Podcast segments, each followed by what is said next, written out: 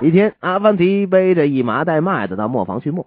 磨坊主嫌阿凡提要磨的麦子少，不顾先来后到，就先给那些大户磨，连理都不理阿凡提，让阿凡提足足等了好几个钟头啊！气得阿凡提想教训教训这个贪财的磨坊主。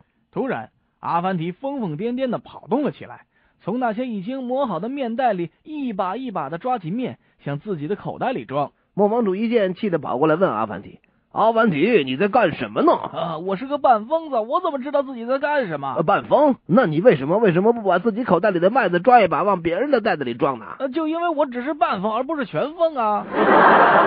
以前阿凡提在村子里卖咸菜，他走街串巷的喊：“卖咸菜啦！卖咸菜啦！”突然，他那头驮着咸菜的毛驴也叫了起来，而且叫声越来越大。阿凡提的声音早被驴的叫声给淹没了。阿凡提对驴吼道你这个蠢货，叫唤什么？到底是谁买？你买还是我买？ 有一天，饥饿的阿凡提来到一个馕店的门口，用手一指刚出炉的热馕，问道：“：“啊，师傅，这是馕吗？呃是的，是的，呃，好吃极了。摸上去是不是很烫手呢？咬起来是不是很酥脆呢？呃，刚出炉的，呃当然烫手。